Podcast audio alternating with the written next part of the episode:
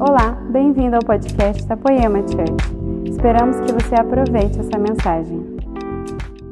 Vocês estão felizes? Quanto tempo eu não venho aqui nessa, nessa live? Quanto tempo eu não estou aí com você na sua casa? E eu queria te fazer um pedido agora. É, por favor. É, então eu queria pedir para você nos ajudar a ser mensageiros nessa hora. Compartilhasse com pelo menos 10 pessoas e porque eu vou falar sobre algo que transformou minha vida, transformou minha casa, transformou nossa igreja, transformou a vida de todas as pessoas que têm ouvido e crido nisso e tem trazido frutos, resultados e belíssimas manifestações do Espírito para aqueles que têm praticado isso. É? Essa é uma rema que transformou a nossa vida. Então, minha vida foi muito mudada por essa palavra. E eu quero semear essa palavra na sua vida. O grande objetivo de estar pregando aqui é que você seja alcançado, que isso possa chacoalhar você, que isso possa te levar em lugares mais altos, em lugares mais poderosos. Eu tenho certeza que essa mensagem vai chegar até alguém que realmente necessita ouvir isso. E nós seremos transformados para todo sempre. Nos ajude no evangelismo das pessoas. Pegue esse link e mande para mais gente. Eu estou muito feliz, queria honrar todas as pessoas. Quando vocês estiverem orando em casa, ore por cada pessoa que trabalha nessa live. Ora por cada pessoa que semeou, emprestou equipamento, o seu dom, é, que está nos ajudando a transmitir isso. A gente tem recebido críticas, Brasil todo, ótimas críticas, que nossa live tem sido incrível em todos os sentidos técnico, é, em no sentido espiritual, no sentido de fundamento, no sentido de testemunho, doutrina. Então nós estamos muito felizes. Eu gostaria de honrar todas as pessoas que trabalham aqui e eu gostaria que você orasse por eles durante essa semana, tá bom? Porque esses homens têm trabalhado para que você possa receber mais de Jesus. Eu honro todos vocês que estão aqui. Deus abençoe muito a vida de vocês, em nome de Jesus. Gente, vamos lá.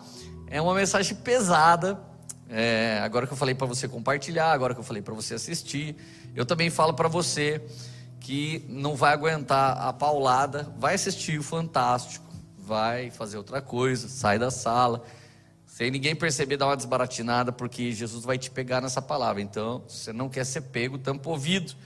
O tema da minha mensagem é: cada um tem a vida que merece.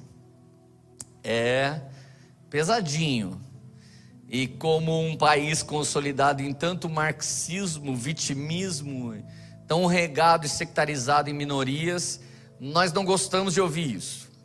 A gente realmente se preocupa ah, em, em não assumir a nossa responsabilidade muitas vezes. Por exemplo, você nunca vai me ouvir reclamando: Poxa, eu acho injusto o quanto o Neymar ganha e o quanto eu ganho. Então a história não é sobre desigualdade, porque é muito desigual. Ele ganha dinheiro para valer e eu ganho dinheiro para viver. Então deixa eu falar uma coisa. A discussão não é entre o Neymar e eu, a discussão é sempre eu e você e um mendigo. Eu e você e um drogado.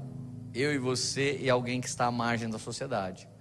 Então, quando as pessoas vão falar de desigualdade, elas não estão falando de diferença de salário, elas estão falando de pobreza elas estão falando de miséria.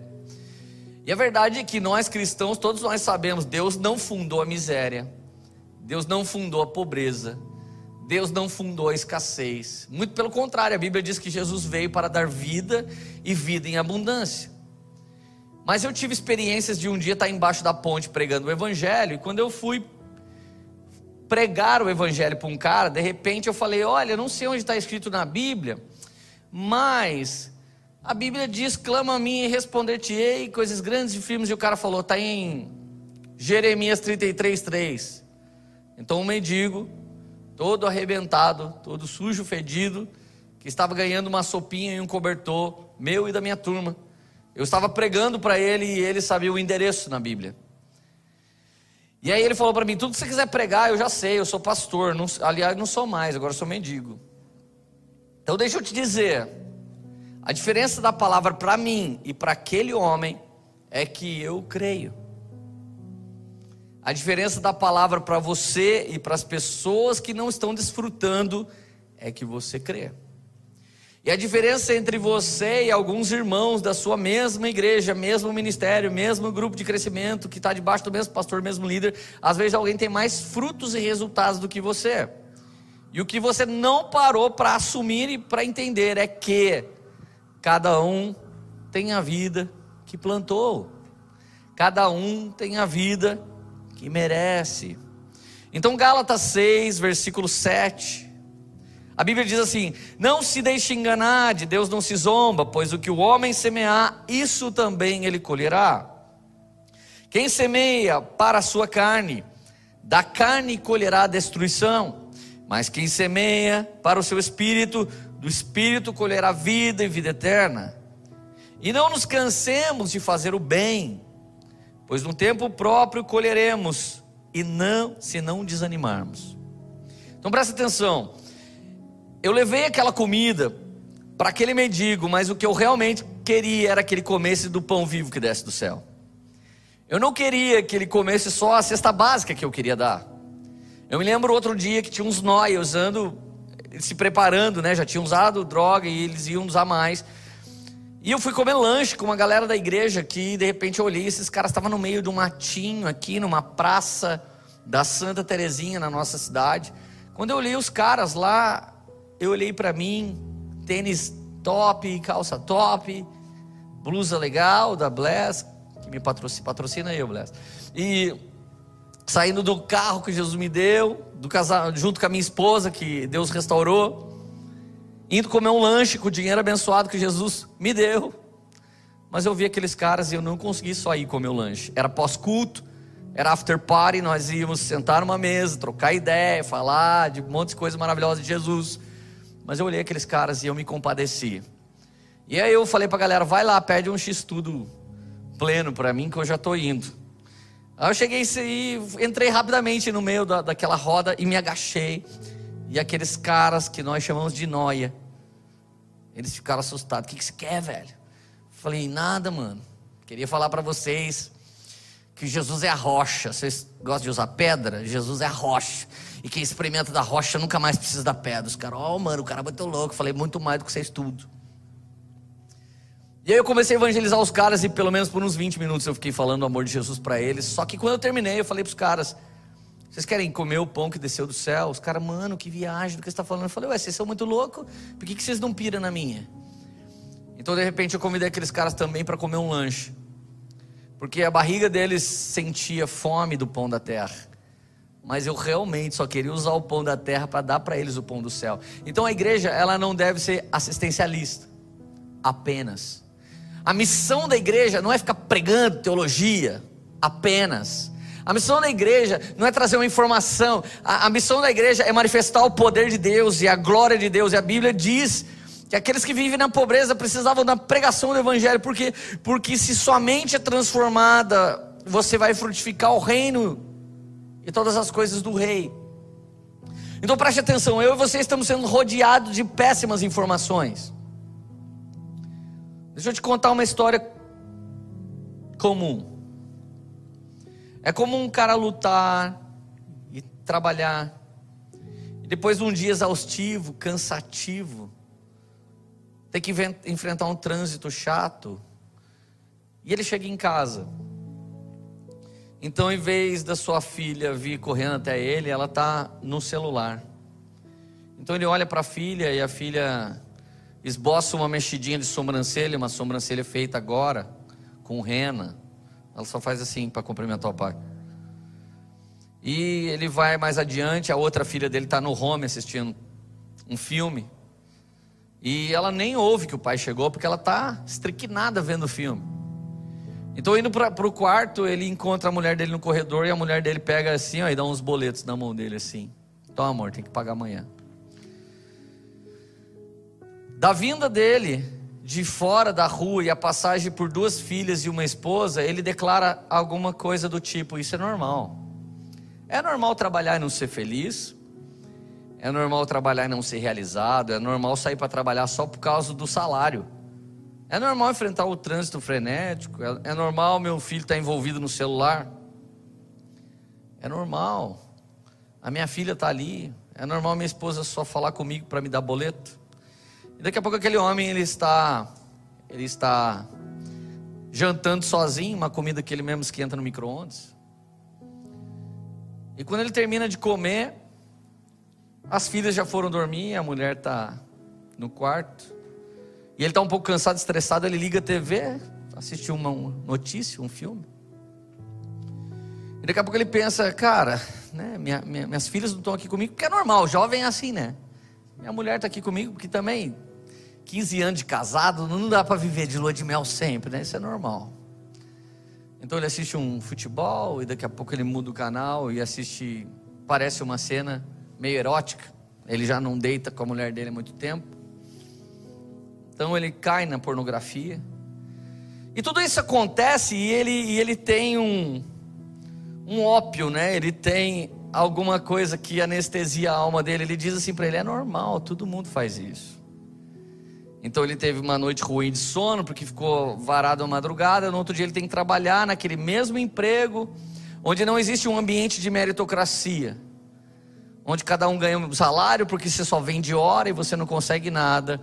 E ele vive dia após dia assim, e ele diz que isso é normal.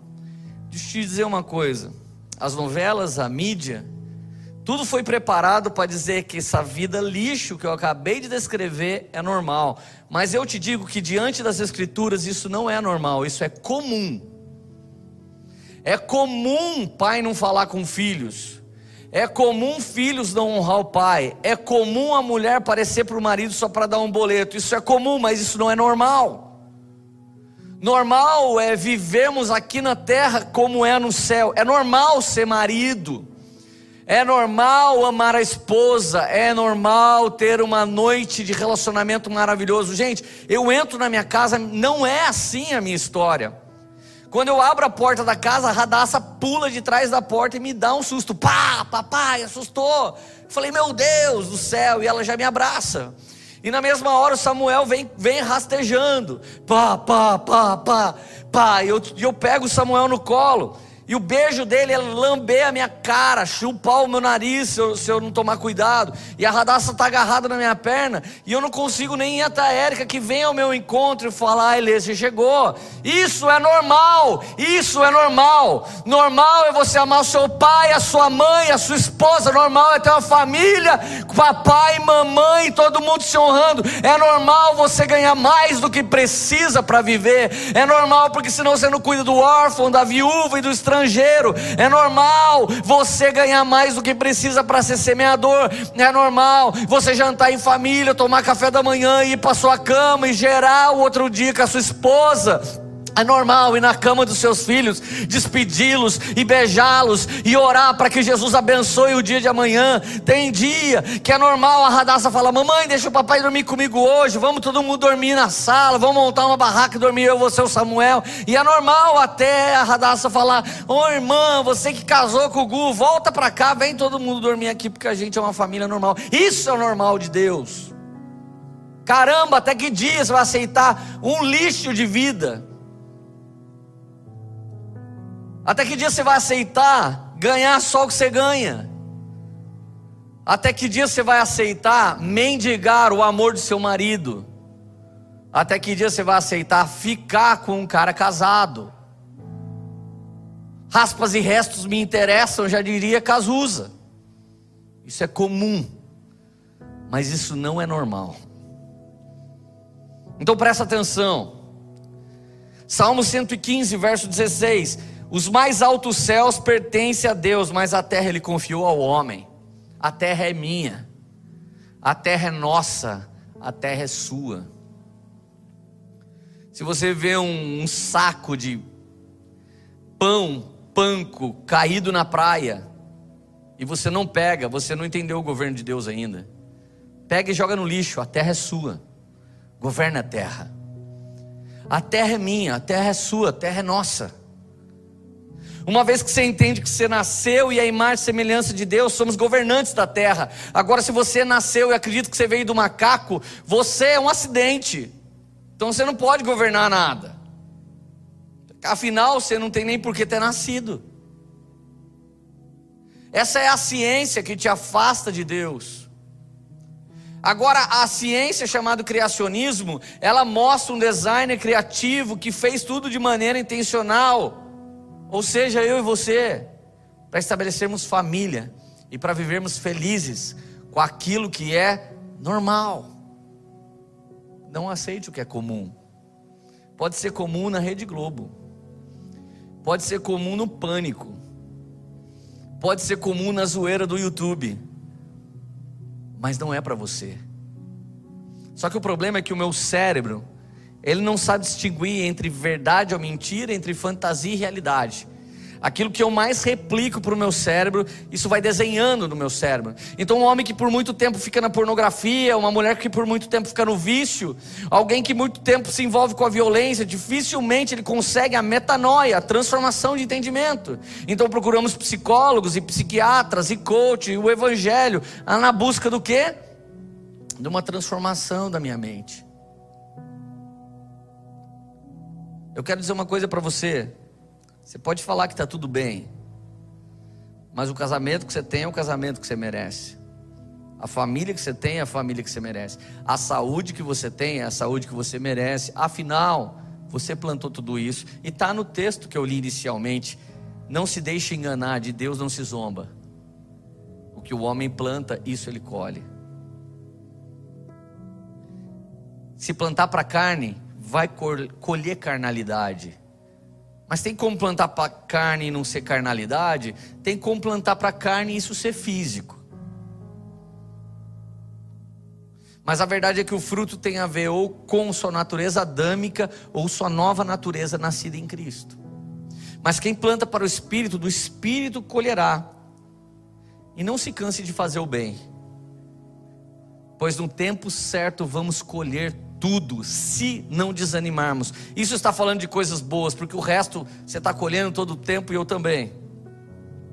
Mas a Bíblia diz que o céu é de Deus, e Ele está sentado no céu, e a destra Cristo, esperando para se casar com a igreja, e a terra Ele confiou aos homens. Sabe por que tem ecologia? Sabe por que tem Greenpeace? Porque a igreja ainda não entendeu o papel dela. Isso tudo é da igreja. Sabe por que existe ONG que, que quer só se envolver com pequeninos e cuidar deles? E o pior, ficar regando eles na ferida deles para que eles nunca sejam grandiosos. Porque a igreja, às vezes, se torna assistencialista. A igreja se torna um, uma coisa chata que transfere informação. Você vai no culto, recebe mais uma informação e tchau. Você não gostaria de ter uma experiência com Deus essa noite? E não só ficar me ouvindo? Você não gostaria de ter uma propulsão do Espírito Santo e nessa semana você pegar, engatar a sexta marcha e você nunca mais parar de triunfar em Cristo, de caminhar em glória em glória e daqui a alguns anos você vê o tamanho das colheitas de Deus? Você gostaria de viver isso? É óbvio que o Espírito Santo gostaria que você vivesse isso, está tudo pronto. O melhor de Deus não está por vir, o melhor de Deus já veio, tem dois mil anos. E ao mesmo tempo, o melhor de Deus está por vir, é a colheita da igreja triunfante na vinda dele. Então presta atenção. A terra ele confiou ao homem. Gênesis 2,15 diz: O Senhor colocou o homem no jardim do Éden para cuidar dele e cultivá-lo. Se você já ouviu, ah, o homem ficava de boa lá, pelado com Eva, eles não faziam nada. Mentira. Mentira ele tinha que tirar o pêssego da árvore e trazer para ela tomar no, comer no café da manhã. Sabe, a gente tem uma, umas fantasias mentais. Tem gente que você fala, cara, por que, que você não está ganhando dinheiro? Ele fala, ah, porque dinheiro não dá em árvore. Dá, começa a vender pêssego, caramba. Vende alface, a terra. A terra dá dinheiro. Vende alface, vende rúcula. Vende capim cidreira. Vende chá. Vende frutas, legumes e verduras. Se você abre, começa uma hortinha, a terra vai dar dinheiro para você, a árvore vai dar dinheiro para você. Então dinheiro dá em árvore. Mas note, tudo isso foi feito por Deus, mas se o homem pegar esse fruto e plantar sua hortinha, ele colherá. Então Deus pode expandir a sua mente num nível de criatividade para você ganhar mais do que precisa. Deus pode explodir a sua mente no nível de criatividade, assim como você conquistou várias mulheres, você pode conquistar o seu filho que não fala com você, conquistar as, a sua filha. Você sabe, um, um dia uma, uma psicanalista viu a minha filha namorando o Gustavo, e ela disse para mim: A Lília é bem sucedida com você. Eu falei: Por quê? Porque o Gustavo é igual a você. E normalmente uma filha bem-sucedida com o pai escolhe alguém semelhante ao pai. E eu quero dizer para alguns pais: sua filha ama tanto você, ama tanto você, que ela escolheu outro cara tão vagabundo que nem você para casar. É dolorido o que eu estou falando. Mas percebe o que você deu para sua filha, da maneira que você tratava a mãe dela. Tudo que ela sabe sobre um homem é, é, é isso. Então cada um tem a vida que escolheu, cada um tem a vida que merece. Então preste atenção. O Senhor colocou o homem para cuidar do jardim. Cuide do jardim. Como, Deus? Do jeito que eu disse. E como que cuida do jeito que o senhor disse? Só não mexe com aquela árvore ali. Não come o fruto daquela ali. O resto você faz tudo o que você quiser. Presta atenção: o governo da terra foi dado ao homem, e o homem deu para Satanás quando desobedeceu a Deus. Agora somos vitimistas quando falamos assim: ah, se Adão e Eva não tivessem pecado, eu não estaria nessa agora. Ô fofo, deixa eu te falar. E o contrário disso, sabe o que, que é? Jesus triunfou na cruz, eu creio nele, por causa dele eu vivo a vida abençoada que vivo agora. Se por meio de um homem o pecado entrou no mundo, por meio de outro homem, vida, vida abundante e vida eterna veio e passou por cima daquele caos, daquela sentença de morte. Então em Cristo todos vencemos. Então olha que louco. João 14, verso 30, Evangelho de João 14, 30. Já, já não lhes falarei muito pois o príncipe deste mundo está vindo, ele não tem poder sobre mim. O diabo, irmão, tem poder sobre um monte de coisa. Que coisa? Sobre o reino dele. Tudo que louva, idolatra e adora a ele, não a Jesus, é o reino dele. O diabo tem poder sobre essas coisas, mas sobre quem ele não tem poder? Olha isso. João 12, verso 31. Chegou a hora de ser julgado este mundo agora será expulso o príncipe deste mundo. Mas eu, quando for levantado na terra, atrairei todos para mim. Ei, presta atenção. Isaías profetizou: o governo está sobre os seus ombros. Quando o menino nasceu, um filho se nos deu, o governo estava sobre os seus ombros.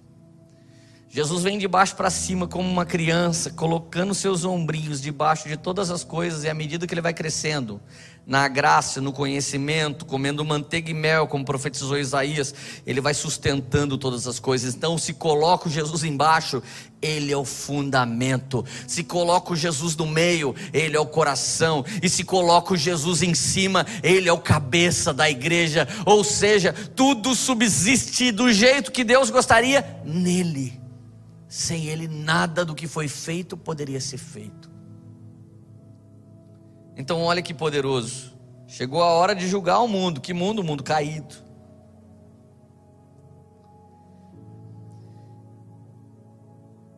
O príncipe deste século será expulso, e eu atrairei todos quando for levantado. Sabe quando Jesus é levantado? Não é quando deram uma plataforma para ele, não é na entrada triunfal onde todo mundo gritou usando, é na cruz. Ele é levantado, ele atrai todo mundo. A cruz de Cristo te atraiu. Carregar a tua cruz e seguir é o lugar de triunfo, porque essa cruz foi carregada por ele, esse peso não é seu, o jugo dele é leve, o fardo dele é suave. Aceitar a sua luta é decretar: Cristo já venceu essa luta para mim, eu só tenho que entrar e ganhar. Aleluia! Leandro, não entendi muito bem, então eu vou desenhar para você. Look at me, como diria o Samuel. Olha para mim. Eu estava assistindo John Wick ontem. Eu não sei se você já assistiu esse filme. Se não assistiu, não assista. Nem é de crente, é muito violento. Misericórdia. Minha esposa falou: Vamos assistir um filme. E nós gostamos do Ken Reeves. E, e, ele é horrível nesse filme. A gente ficou assistindo. E assim, cara, o cara mata todas as pessoas do universo. E quando você fala, mano, agora ele vai morrer. Então teve uma hora que piaram um saco na cabeça dele. E os caras iam matar ele, ele estava amarrado com as mãos para trás. Então não tinha mais o que fazer, gente. Naquela hora eu lembrei de uma coisa. Qual é o nome do filme? John Wick. E para bom entendedor espiritual, meia revelação basta. Se o nome do filme é John Wick, fica tranquilo que ele é o único que não morre. Eu, você, se estamos nesse filme, a gente morre. Mas ele não morre porque ele é o protagonista. Se tiver criança na sala, vou desenhar para vocês também. Olha para o tio Leandro. Um dia tinha um menininho, ele estava desesperado, ele chegou na cozinha: Mamãe, mamãe, mamãe, o Batman caiu no tanque de tubarões, mamãe, e ele vai morrer. E a mãe fazendo cozinha, fazendo comida na cozinha, com o negócio amarrado na cabeça, cansada da vida, lerê, lerê. Ela disse: Meu filho, como é o nome do filme? Ele disse: Batman. Batman não morre, filho.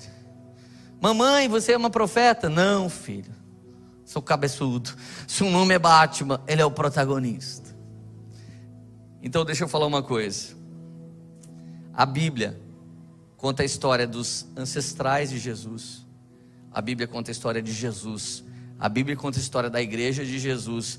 E a Bíblia fala sobre o triunfo de Jesus. Se tem um personagem principal nas Sagradas Escrituras, o nome dele é Jesus. E se o nome dele está ali, a morte não pode vencê-lo. O nome dele está sobre todo nome. O nome dele é o mais alto de todos. O nome dele é triunfante. E se ele não vai morrer, porque ele é o principal e ninguém pode vencê-lo, porque ele é o principal, que dirá sua esposa, a igreja? Então deixa eu falar uma coisa. Vocês que não gostam de mim, não mexe comigo, porque eu sou a noiva de Jesus. Pode amarrar o meu nome na boca do elefante e costurar, que não vai acontecer nada, porque o que o nome sobre todo nome já disse sobre minha vida é o que vai se cumprir. Então olha só, o governo começa sobre os seus ombros, mas a Bíblia diz que agora está debaixo dos seus pés. Efésios 1, 22. E sujeitou todas as coisas debaixo dos pés de Cristo para ser cabeça de todas as coisas, ele o deu à igreja. A qual, quem é a igreja? É o seu corpo. E a plenitude daquele que tudo, que a tudo enche em todas as coisas. Ou seja, se Deus quer fazer uma coisa poderosa, Ele não vai descer aqui na terra para fazer. Se Ele quer fazer uma poder, coisa poderosa, Ele não vai enviar Jesus. Ele já falou com Moisés, enviou o seu Espírito em Atos. Jesus foi levantado e atraiu todo mundo a Ele. E o que falta agora? Falta você se posicionar e parar de ser um crente que só crê e começar a ter obras de quem crê, caminhar na palavra. Pedro não andou sobre as águas, Pedro andou sobre a palavra palavra. Se você tem uma palavra, caminhe nela. Leandro, eu não tenho uma palavra, mas o Pai Nosso diz que você vai ser família aqui na terra como no céu, vai ter casamento aqui na terra como no céu, vai ter emprego aqui na terra como no céu. Se você orar todos os dias o Pai Nosso, crendo que Ele é um download, de uma atualização do Espírito Santo para você, você não vai ser a mesma pessoa. Então, se sua filha não fala com você porque ela está no celular que você deu, no 4G que você paga, não deixa ela espiritualmente te cornear então. Ela vai ter que ser sua filha, mas você vai ter que ser um governante. Vai até ela, ainda que ela não fala, porque jovens são normais de não falar. Não aceite isso, declare que é comum e sobe em cima da sua filha, dá um beijo, um abraço, pede perdão pelos dias que você não foi governante e vira um aba para ela. Tem dia lá em casa que a Érica faz alguma coisa esplêndida, dela diz assim para mim: "Mãe é mãe". E sabe o que eu respondo? Abba é pai e Deus não é mãe. Daí ela, ô louco, mano, pegou pesado. É porque se mãe e mãe for uma exaltação carinhosa para as mulheres, eu falo. Mas se for início de feminismo lá em casa, eu repreendo. Porque não é machismo que muda a vida de ninguém, muito menos feminismo. Que muda a vida de alguém é viver aqui na terra como é no céu. Para de ser um militante de ideias de homens que são caídos e comece a caminhar, ser um militante do céu. Seja um forasteiro em terra estranha. Não aceite uma vida normal. Você é incomum. Aceite uma vida extraordinária. Decrete sobre a sua vida: eu vou viver as coisas que o Senhor tem para mim. Eu viverei e eu não morrerei, porque eu vou viver as coisas que o Senhor designou para mim e para minha casa, em nome de Jesus, pelo amor de Deus. Estou com calor até. Tiago 2,14. Essa aqui é para crente que é bom de teologia, que está querendo refutar a minha mensagem, que está achando que a graça é um evento completo, que agora você vai ficar quieto, Jesus vai fazer as coisas para você. Antes você deixava a vida te levar, agora você acha que Jesus vai ficar te levando, ele vai decidir para você qual a sua universidade, qual o seu namorado, qual o seu emprego, quanto você vai ganhar. Jesus tem para mim. Não. Você é um inconsequente. E quando uma coisa é meio benção, você diz que é Jesus, e quando é meio ruim, você diz que é o diabo. Larga a mão de levar uma vida sem governo. Você pode ser de Deus há 30 anos. Se você não governar a sua vida, ela vai ser levada de qualquer maneira. É uma vida de consequências, não uma vida de frutos. É uma vida de consequências, não uma vida de resultados pré-determinados de maneira intencional em Jesus. Então Tiago 2,14 diz assim: Meus irmãos, qual é o proveito se alguém disser que tem fé, mas não tiver obras? Gente, não leva mal, essa palavra pode cair sobre mim. Então, por isso que eu vou falar. Eu não dou muita moral para pastores que têm os seus filhos tudo desviado. Que a Bíblia diz que se não governar bem a própria casa, não devia governar a casa do Senhor. Não dou valor para pastor que já divorciou e, e, já arrebentou com a vida. Se ele não amou a mulher dele, por que, que ele vai amar a noiva do Cordeiro de Deus? Eu não dou moral. Eu não fico falando, não fico fazendo acepção de pessoas. Mas eu não quero orando sobre a minha cabeça, não quero na minha vida. Eu não quero. Eu sei o que é lutar um monte de vezes pelo mesmo casamento, um monte de vezes pela mesma esposa. Eu sei que não é nada fácil. Mas aquela vida podre era a vida que eu merecia. E a vida que eu tenho em Cristo agora é a vida que eu vim plantando no nome de Jesus. E essa colheita é daquele que vive pela fé. E essa colheita é minha porque eu acreditei na palavra de Deus e passei a vivê-la. Será que essa pessoa pode? Será que essa fé pode salvá-lo? Aqui Tiago já está confrontando. Você diz que tem fé, mas não tem fruto. Você acha que essa fé vai te salvar? Não vai salvar, irmão. Não vai. Ah, eu sou salvo pela fé. Mas que fé? Que fé se você demonstra outra coisa depois que sai do templo? Depois que sai do culto, demonstra outras coisas. Olha o verso 15: Se um irmão ou uma irmã estiver com falta de roupa e necessitar de alimento diário, e você lhe disser, vá em paz, trate de se aquecer, e de se alimentar bem, mas não lhe dá o necessário para o corpo, qual será o proveito disso? Assim também a fé, se não tiver obras, por si só é morta. Se você não pratica as coisas que você acredita, sua fé é morta. É o que o Tiago está nos ensinando. Ah, estou orando aí. Jesus vai fazer. Que crente fracassado, velho. Cara, você sabia que tem cara lendo livro de autoajuda que tem muito mais resultado que você? Ele descobriu com livro de autoajuda. Ele crê aquilo como se fosse uma verdade absoluta e você leu a Bíblia como se fosse uma verdade qualquer. Cada um tem a vida que merece, fofos. Não fica triste, eu estou sendo super legal com você. Eu estou falando para você hoje, talvez, que todo mundo tinha vontade. Talvez o que você mais precisava, o que você mais merecia era essa live. Não olhe com rabinho de zóio para ninguém que está aí na sala, senão vão descobrir que eu estou falando com você. 18, mas se alguém, mas alguém dirá: Você tem fé, eu tenho obras. Mostra-me sua fé sem as obras, e eu, com as obras, lhe mostrarei a minha fé. Sabe como você mostra a sua fé? Com frutos. Sabe como você mostra sua fé? com resultados. Sabe como você mostra sua fé? Governando. Eu mostro minha fé quando você olha a educação dos meus filhos. Os meus filhos não me desrespeitam, não desrespeitam a Érica, não desrespeitam vovó.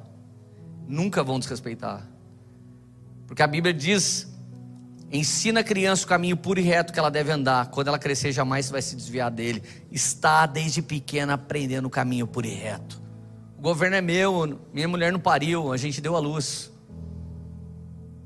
A gente deu a luz a frutos que vão frutificar cem por um. A Bíblia diz que a vida do justo deixará herança para os filhos dos seus filhos. Ei, deixa eu falar com você. Você quer se aposentar e ganhar um dinheiro do governo? Você vai deixar herança para os seus filhos e para os filhos dos seus filhos. Eu estou amando essa geração que está atrás do rumo a um milhão. Eu estou amando essa geração que está investindo com 20 anos de idade, 18 anos de idade, os caras estão querendo sacar o primeiro dinheiro aos 49, 50. Eu estou amando, por quê? Porque estão governando financeiramente sua vida. Isso é o lugar mais alto? Não é, o lugar mais alto é aos pés de Jesus. Mas se você quer ter saúde, não adianta ficar comendo coxinha e Coca-Cola. Se você quer ter saúde, então você vai ter que plantar a saúde em você. Você vai ter que plantar saúde, você vai ter que plantar saúde. Se você quer paz, você vai ter que guerrear. Porque paz é uma manifestação de alguém poderoso em guerra. Não seja consequência. Tenha resultados e frutos em nome de Jesus, pelo amor de Deus. Eu gostaria de entrar na casa de vocês e chacoalhar todas as pessoas e falar: Cara, você está entendendo o que Jesus está falando com você? Verso 19: Você crê que Deus é um só? Faz muito bem. Até os demônios creem e tremem. Eu tenho pânico desse versículo, gente. Gente, o diabo sabe quem é Deus, sabe qual é a sua palavra, o diabo sabe quem é Jesus. E quando e como ele sabe, ele treme. Ele está tremendo com essa pregação agora. Está tremendo, sabe por quê? Porque todo aquele que crê vai destronar o diabo. Era na sua vida financeira, você vai destronar o diabo depois dessa palavra. Era no seu casamento, você vai destronar o diabo depois dessa palavra. Era no seu relacionamento, Deus vai destronar o diabo. Então o diabo não quer que você ouça isso. Por quê? Porque ele está roubando seu propósito, está roubando seu tempo, está roubando seu vigor, está roubando sua vida. Ele veio roubar, matar e destruir. O diabo treme diante de Deus. Já tem crente que não treme mais. Gente, se você está ouvindo essa palavra e não treme mais e finge que não é com você, você está insensível à palavra. Você está insensível à palavra e conformado com a vida que você leva. Mostre-me sua fé, e eu lhe mostrarei as minhas obras. Versículo 20: Seu tolo, você quer ter certeza de que tem fé sem. Seu tolo, você quer ter certeza de que a fé sem obras é inútil? Por acaso não foi apenas a, as obras que Abraão, nosso pai, foi justificado quando ofereceu seu filho Isaque sobre o altar? Você percebe que a fé operava juntamente com suas obras. E foi pelas obras que a fé se consumou. E se cumpriu as escrituras que diz: Abraão creu em Deus e isso foi-lhe atribuído para a justiça. E ele foi chamado amigo de Deus. Assim vocês permanecem, assim vocês percebem que uma pessoa é justificada pelas obras e não somente pela fé. Obras, irmãos. Hoje pela manhã eu vi um repórter dando parabéns para o Galvão Bueno. Galvão Bueno, há 46 anos, ele faz parte da vida de todo brasileiro. Se você gosta de algum tipo de esporte, Galvão Bueno está por lá. De repente, esse repórter falou assim: Nós tivemos que parar em Zurique um dia e estava muito frio. Eu só tinha um blazer. Ele disse: O Galvão Bueno é muito generoso. Nós saímos do hotel e o frio já entrou cortando. O Galvão entra aqui. E há 23 anos atrás, o Galvão ele deu para mim esse paletó, esse, esse sobretudo. E eu guardo com muito carinho. O cara estava dando um testemunho do que? De uma obra. Uma obra que manifestou gratidão. Uma obra que manifestou semeadura. Uma obra que manifestou um bom coração. Eu não estou falando aqui, nem sei se o Galvão é convertido. Eu sei que eu já orei por ele. Eu já vi ele numa igreja que eu preguei um dia e orei pela vida dele. Mas deixa eu te falar uma coisa, tem mais algo que você talvez não saiba. Suas obras não é só de maneira intencional gerar um grande casamento. Suas obras não é só de maneira intencional gerar bons filhos. Suas obras não é só de maneira intencional ser transformado dia após dia e ir de encontro com essa transformação. Suas obras estão tecendo para você um vestido para você se casar. Apocalipse 19, verso 8. A ela, a noiva, a igreja, foi dada para vestir-se de linho finíssimo, resplandecente e puro, porque o linho finíssimo são as obras justas dos santos.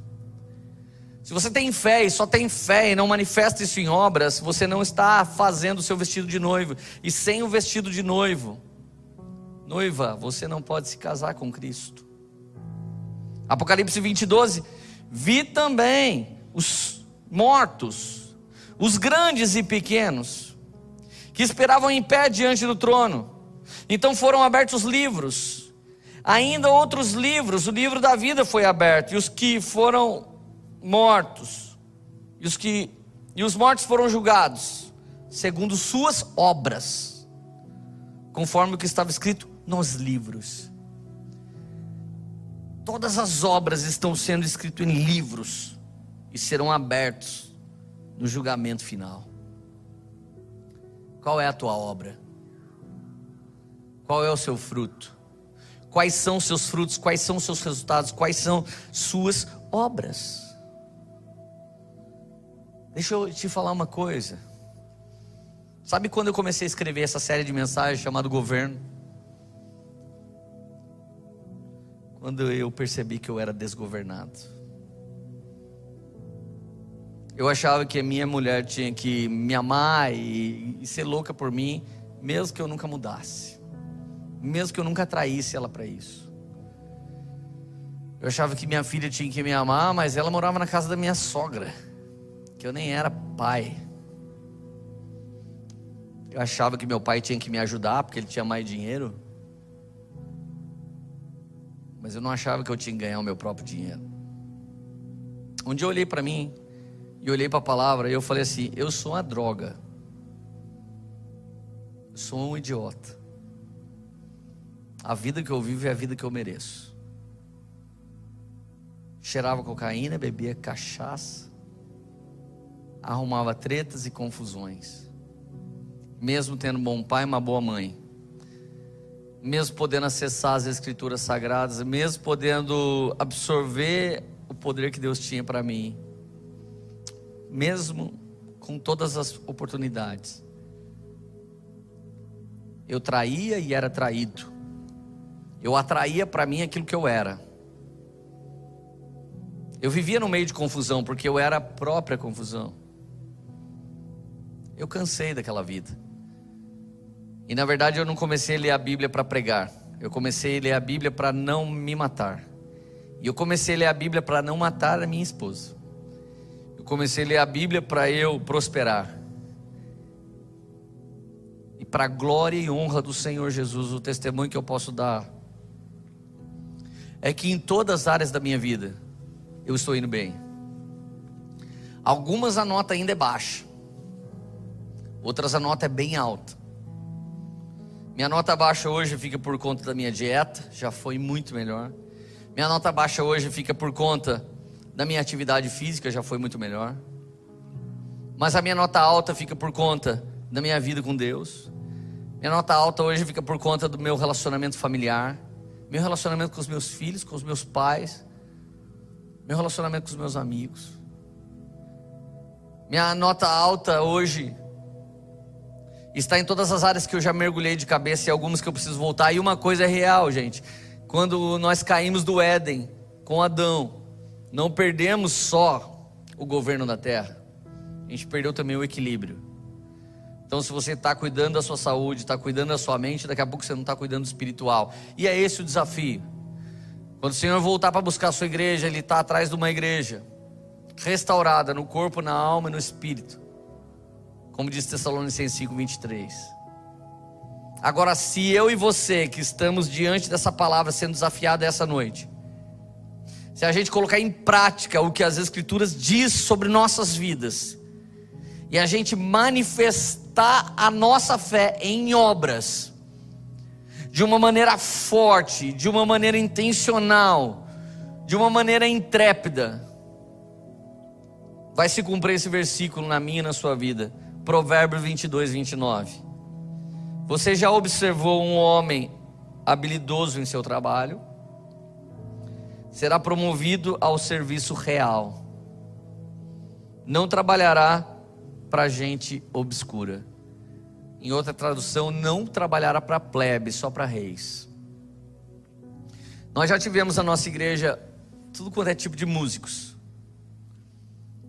Alguns tocavam um pouquinho para Jesus e dizia que era para Jesus. Alguns foram se aperfeiçoando e diziam que era para Jesus. Outros foram se aperfeiçoando realmente para Jesus. Nós já perdemos músicos ruins, já perdemos músicos incríveis, mas a minha alegria é ver que alguns deles hoje têm ido para um lugar muito alto. A banda que estava tocando aqui agora há pouco é nossa Influa. Eles são tão jovens, mas eles são tão incríveis na busca de Jesus e são tecnicamente tão incríveis, assim como todo mundo que está participando dessa live. Só tem campeão, gente, com um monte de equipamento emprestado, com um monte de dificuldade. Nós estamos fazendo uma das melhores lives do Brasil, por quê? Porque a galera que tem trabalhado aqui todo esse tempo, galera que faz cenário, galera que pensa, olha só, aquele diamante foi feito de barbante, vocês não botam fé. Essas lâmpadas aqui, os caras fizeram um cenário com uma verbinha desse tamanho. Se você quiser semear, pode semear na gente. Mas você já observou que os homens habilidosos em seu trabalho serão promovidos para trabalhar para reis. Quando Nabucodonosor pegou Jerusalém, levou todo mundo preso, mas sabe quem não foi? Sadraque, Mesaque, Abednego e Belsazar, mais conhecido como Daniel. Sabe por quê? Porque eles eram cultos, eles eram incríveis, eles eram grandes governantes. Então eles não foram presos, chuchu. Eles foram governar Sabe o que aconteceu com José do Egito? Foi para a cadeia, e lá na cadeia perceberam que ele era incrível, então ele foi governar.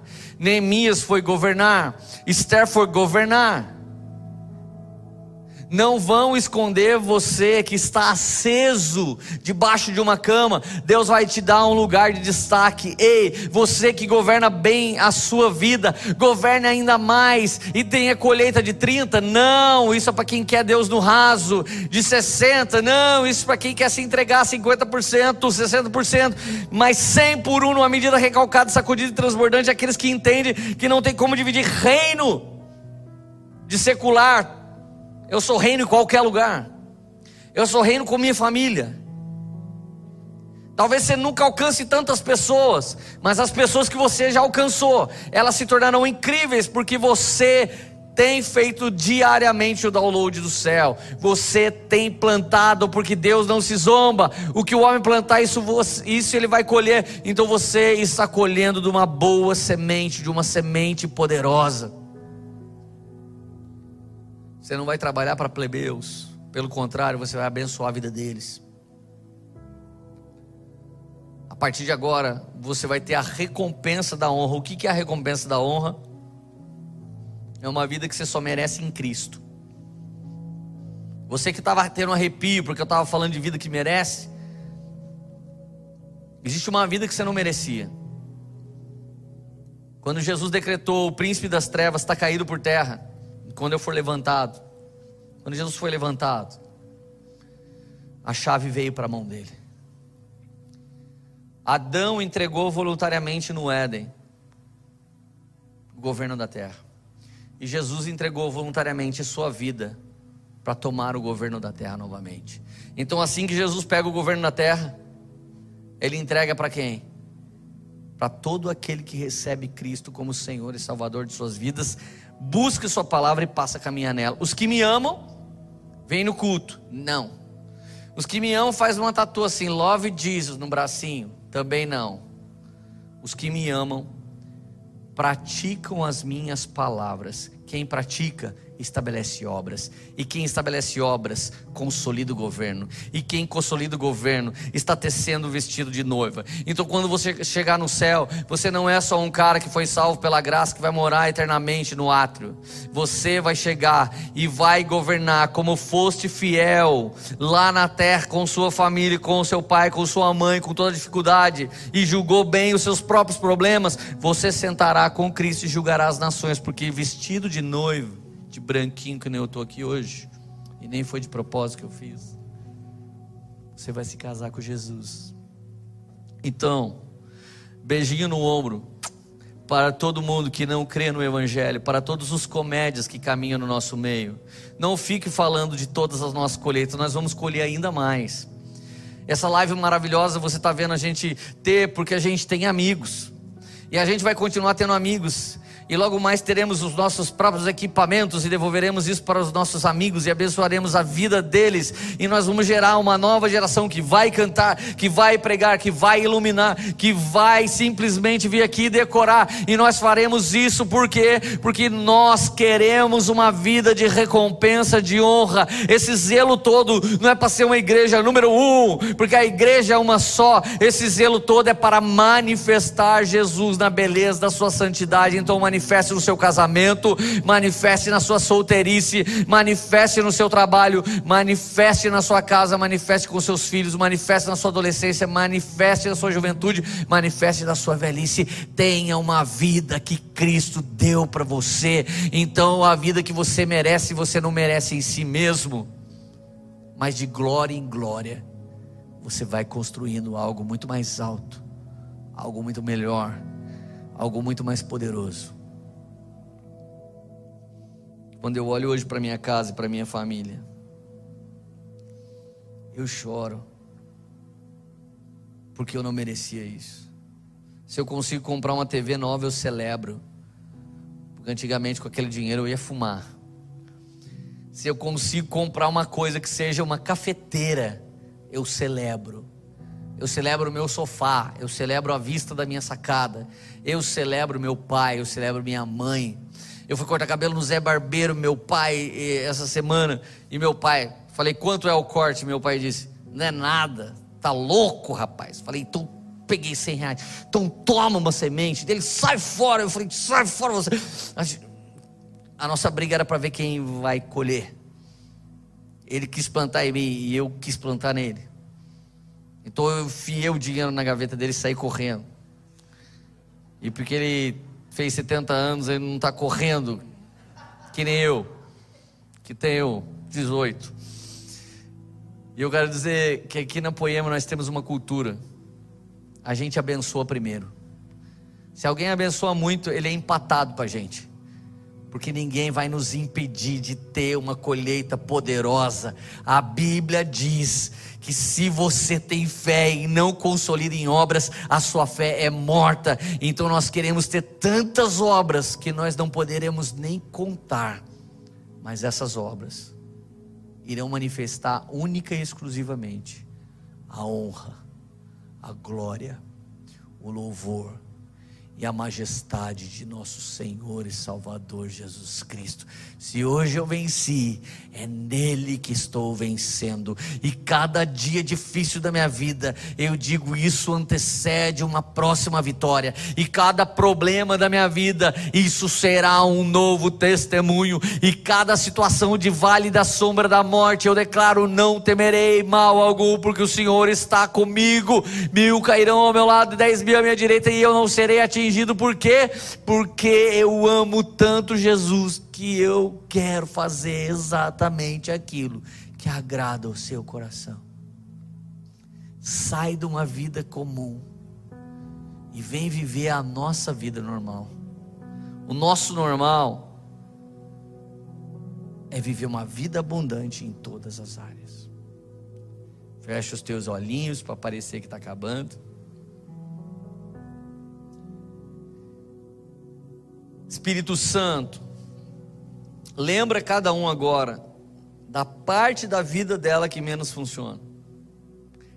Planta uma confiança na vida dessa pessoa agora, que o Senhor é aquele que começou a boa obra e o Senhor irá completar. Toda denúncia, todo apontamento profético, todo desenho profético, como foi essa mensagem, ele tem um objetivo, mas pode ter duas respostas. O objetivo é que alguém creia e seja transformado. Mas alguém pode simplesmente escolher não crer, e agora você já sabe. E quando você sabe, você se torna responsável. Suas obras passam a ser, a partir de agora, intencionais para a glória de Deus ou intencionais para o diabo. Não tem obra neutra aqui. Ou você agora vai praticar para a glória de Deus ou para si mesmo. E se for para si mesmo, já é do diabo. Espírito Santo, cada um tem a vida que merece. E nós merecíamos a morte, mas em Ti nós vencemos. Por causa do Seu nome vencemos, por causa do Teu Espírito estamos vencendo, por causa da Tua palavra estamos caminhando na palavra. Então, Espírito Santo, ajude cada um agora que as pessoas recebam um batismo no Espírito Santo dentro de casa agora, onde quer que esteja, um espírito intrépido, um espírito que vai ter uma meta bem definida em Cristo, um espírito que vai governar, porque os mais altos céus são os céus de Deus, mas a terra ele confiou aos homens. Ele fez o jardim e deu para o homem governar, Pai, no nome de Jesus. A chave do triunfo já está na mão de Jesus. Então triunfa no meu casamento, Jesus, triunfa nas minhas finanças, triunfa na minha família, triunfa na minha paternidade, triunfa no meu namoro, triunfa no meu noivado. Comece a orar como nunca orou antes, comece a buscar como nunca buscou antes, comece a desejar ter uma vida transformada. Não aceite, não aceite ter uma área da vida obscura mas que ela seja iluminada agora pela luz do Espírito Santo. Todo dom, todo dom vem do alto, do Pai das luzes, sobre cada um de nós. Que você seja desafiado a governar. Que você seja desafiado a ter um bom emprego, uma prosperidade. E que você possa ajudar o órfão, a viúva, o estrangeiro, o seu pai, sua mãe no fim dos dias deles que todos tenham uma louca paixão, marido e mulher, que vocês possam viver em casa, como casal, como se fosse um casal de namorados ainda. Que você possa viver com os seus filhos uma vida incrível. Você é o John Wick de Jesus, você não vai morrer. Várias tretas vão rolar, mas você não vai morrer. Você é o Batman, você é a Batgirl. Você pode cair no Shark Tank, parece que o tubarão vai te engolir, mas em Cristo você se torna protagonista. Ninguém morre antes da hora, ninguém morre tendo promessa. Então vamos caminhar. Jesus venceu. Já diria Billy Graham: Ei, gente, eu li o final da Bíblia, fique tranquilo, vai dar tudo certo. Vai ser tudo beleza pra gente. Eu já não choro mais, Jesus, de tristeza. Eu choro agora de alegria. Eu choro pela vida abundante. E essa vida abundante não é de um homem escolhido ou uma mulher escolhida, mas é daquele que crê e caminha na palavra. Levanta, meu irmão, levanta, minha irmã, e caminha na palavra que Jesus está te dando essa noite. Ei, não aceite raspas e restos. Caminhe na palavra que Jesus está te dando essa noite. E a vida que Ele te deu é a vida que nele você merece. É isso, vamos lá, Brasil!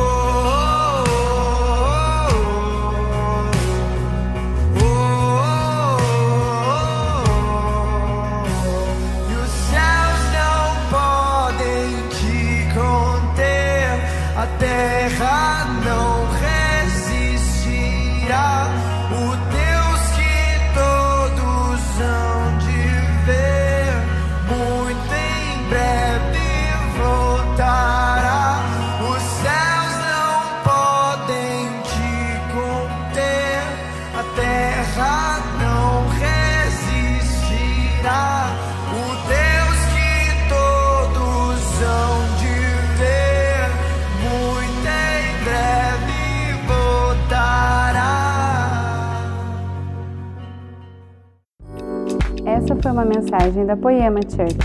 Para você ficar por dentro de tudo que está rolando, siga nossos perfis nas redes sociais.